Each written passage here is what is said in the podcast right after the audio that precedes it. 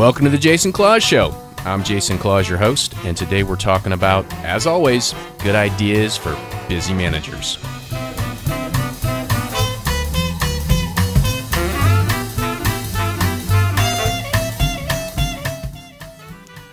Welcome to the show, everybody. My name is Jason Claus. I'm your host, and this is the Jason Claus Show. It's a podcast dedicated to finding and sharing good ideas with Bay Area busy managers. My experience is the best managers out there, they're idea collectors. They're always on the lookout for great ways to lead their team, to build culture, to motivate people, to help their organizations get from where they are to where they want to be. And that's what this show is about. It's about finding those ideas and sharing those ideas. We have a great episode for you today. We're going to be doing a short one, and we're going to be talking about a topic called CEO fraud. It's a cybersecurity topic.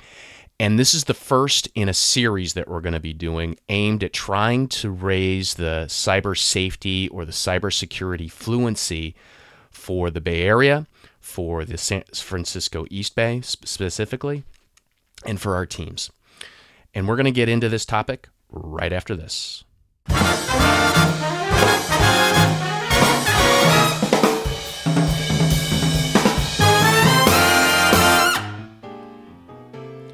The Jason Claus Show is brought to you by Ensight. Computer problems are expensive and frustrating. They're also almost always avoidable.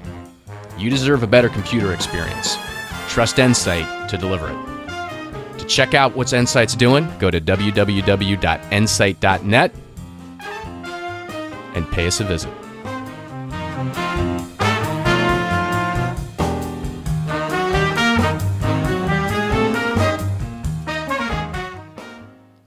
All right, welcome back. So, I've actually started reading a newsletter that's put out uh, by uh, an organization called SANS, and I'm going to leave a, a link to them in the show notes.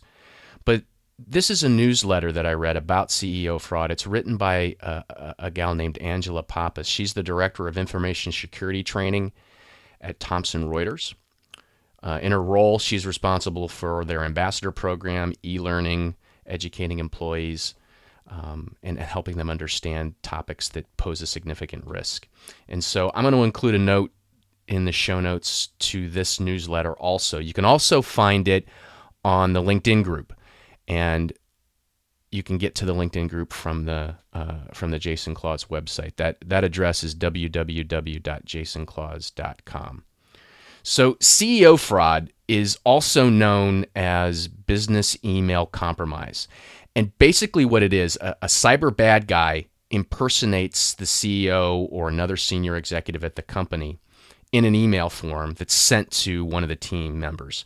And the, and the whole goal of this is to create a whole bunch of urgency and rush the victim of this attack into making a mistake, transferring money to a to an account that that should not be transferred to, disclosing employee personal information that'll be used later, or disclosing sensitive corporate information.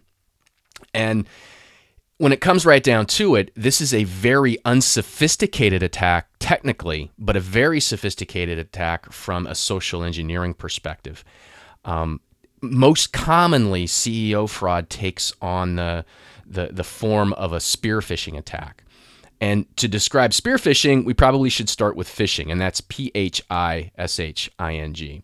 So, phishing is when an attacker sends out an, a generic email to millions of people, like a, like casting a net out into the ocean.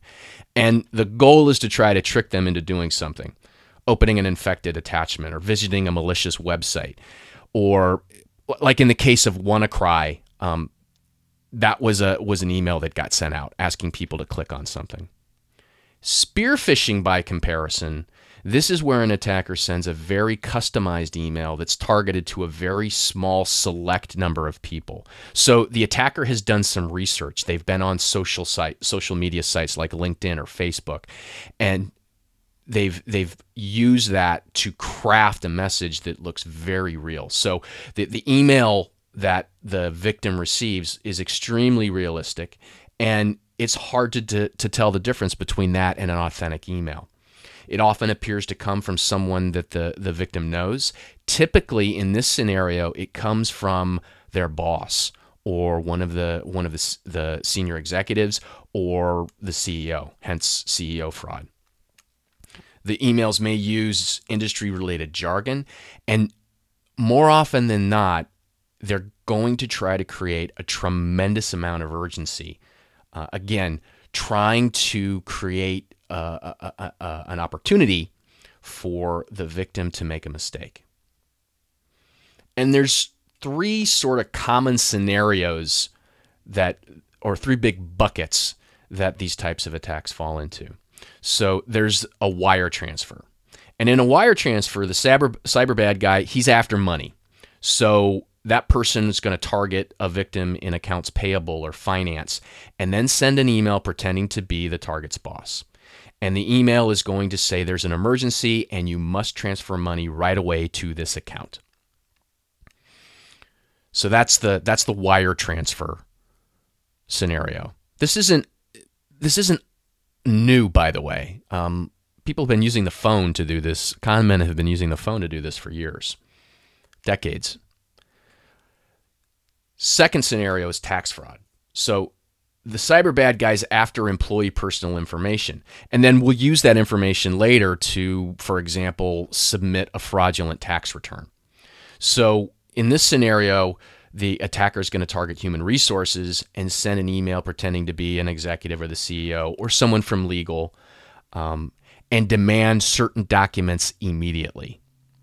It must be turned over. There's or there's some sort of penalty or consequence. Again, creating a um, an artificial sense of, of, of urgency. The third big bucket it's attorney impersonation, and this one's a little bit different from from the tax fraud one or the or the or or the wire fraud one in that the cyber the the, uh, the cyber bad guy he, that person is after sensitive corporate information could also be after tax information um, but they send an email pretending to be a senior leader advising that an attorney is going to call about an urgent matter. So it leverages sort of the credentialed sort of introduction that human beings are we're kind of naturally wired to know like and trust the people that we know that know other people that we know like and trust. And so the the attacker calls pretending to be an attorney and then again creates a great sense of urgency around getting access to some sort of sen- uh, sensitive information. And usually that urgency is associated with getting sued or, or there being some sort of negative legal action that's going to occur if the victim doesn't comply. And so those are the three big sort of buckets wire transfer, tax fraud, and attorney impersonation. Excuse me. So, what do we do about it? I think at a broad level, I learned a long time ago that as an employee, as a team member, I am not always going to do the exact right thing. But I can know my policies, I can know the the ins and outs of my job, and I can try to to to be the best that I can to always try to do the right things. So I've got a great quote that a manager from a long time ago gave to me. And it's, I can't always do things right, but I can always try to do the right things. And this, in and of itself, is not a, a countermeasure for cybersecurity or for cyber safety. This is more a thematic thing that I find that when we talk about this with our teams, and help them understand that the expectation is not for you to be Superman. The expectation is not for you to knock it out of the park every single time and to accept the fact that we're human and we're, we're, we're we fail and make mistakes and that that's okay. I remember the other story that that I was told about there's two executives that get together and one of the one one of the executives says, "Yeah, one of my employees um, made a made a mistake. It ended up costing me uh, $10,000. And the other executive said, Well, did you fire him? And the first executive says, No, it just cost me $10,000 to teach him never to do that again. I think that's the sort of attitude to take towards training as it relates to, to cyber safety. specifically to protect ourselves from CEO fraud, a lot of it, because it's a socially engineered attack, there's really not going to be any code in the email that's going to trigger some sort of uh, te- technical countermeasure that your IT team has put in place or that, or that your provider has put in place.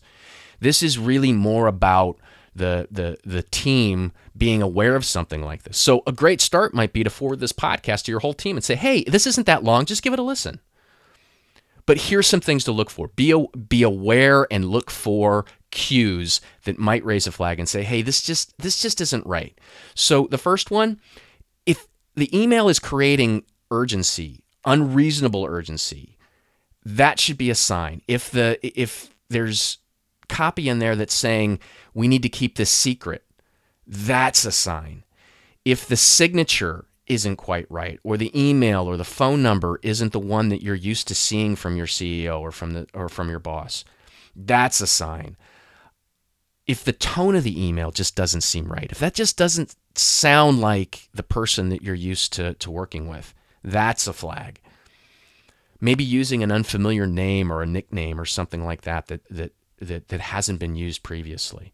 So those are all things to be thinking about. It's gonna it's difficult, right? The first trigger needs to be, okay, I need to do something right away. Because we all want to be good at our job, we're kind of naturally inclined to want to to want to comply. We need to retrain ourselves or rethink about that or be a little bit more disciplined and say, wait a minute, why does this have to happen right now? When in doubt, one of the best ways to sort of sort through this is to just pick up the phone. And I know that's very difficult, right? That's that's one of the things that we just in in in our business climate these days, we just don't want to do that. Um, but it's also a very quick, clear way to try to to try to sort through. The the other thing, if you're using one of the instant messaging tools, maybe like Lync, for example, that might be a great way to um, to, to reach out first before doing anything. And I think lastly, it, I, I, think we all need to be very scru- uh, we need to scrutinize any attempt from anybody to bypass our security policies and procedures. And from a leadership perspective, we need to our leaders need to really resist the the desire to just get it done to just okay those are the rules but we can break the rules um, maintaining and, and adhering to your security policies that's really really important. That consistency is a guide um, and, and can help protect the business. So that's all i've got for us today. Like i said this is a short one. And if you enjoyed this and you feel like it was valuable i'd really encourage you to forward this along to your team. It's not i'm looking at the time it's it's under 13 minutes um, and you can expect more of these. I'm going to try to do a few more of these short format episodes. And again, the, the, the goal here is to, over time, through repetition, help increase the, the cybersecurity fluency for, for all of our organizations.